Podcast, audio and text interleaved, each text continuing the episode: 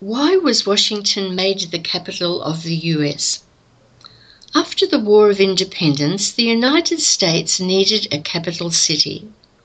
Choosing the site for the capital was a difficult task because different cities in different parts of the country wanted to be the nation's capital. In the end, it was decided to build a new city.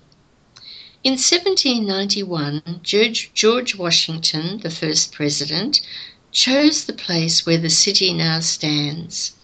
He thought it was a good place because the Potomac River was large enough for ships to come as far as the site of the city.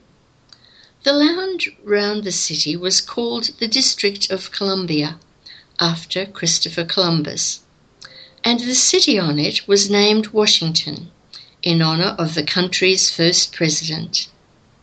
The architect of the new city planned straight streets with trees on both sides, beautiful buildings and monuments to honor great men. By 1800, the president's White House was almost finished.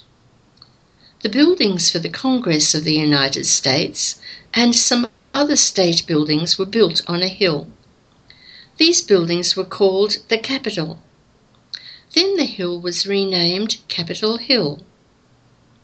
In 1800, President John Adams, the second president of the US, and other members of the government moved to the new city of Washington, D.C., District of Columbia.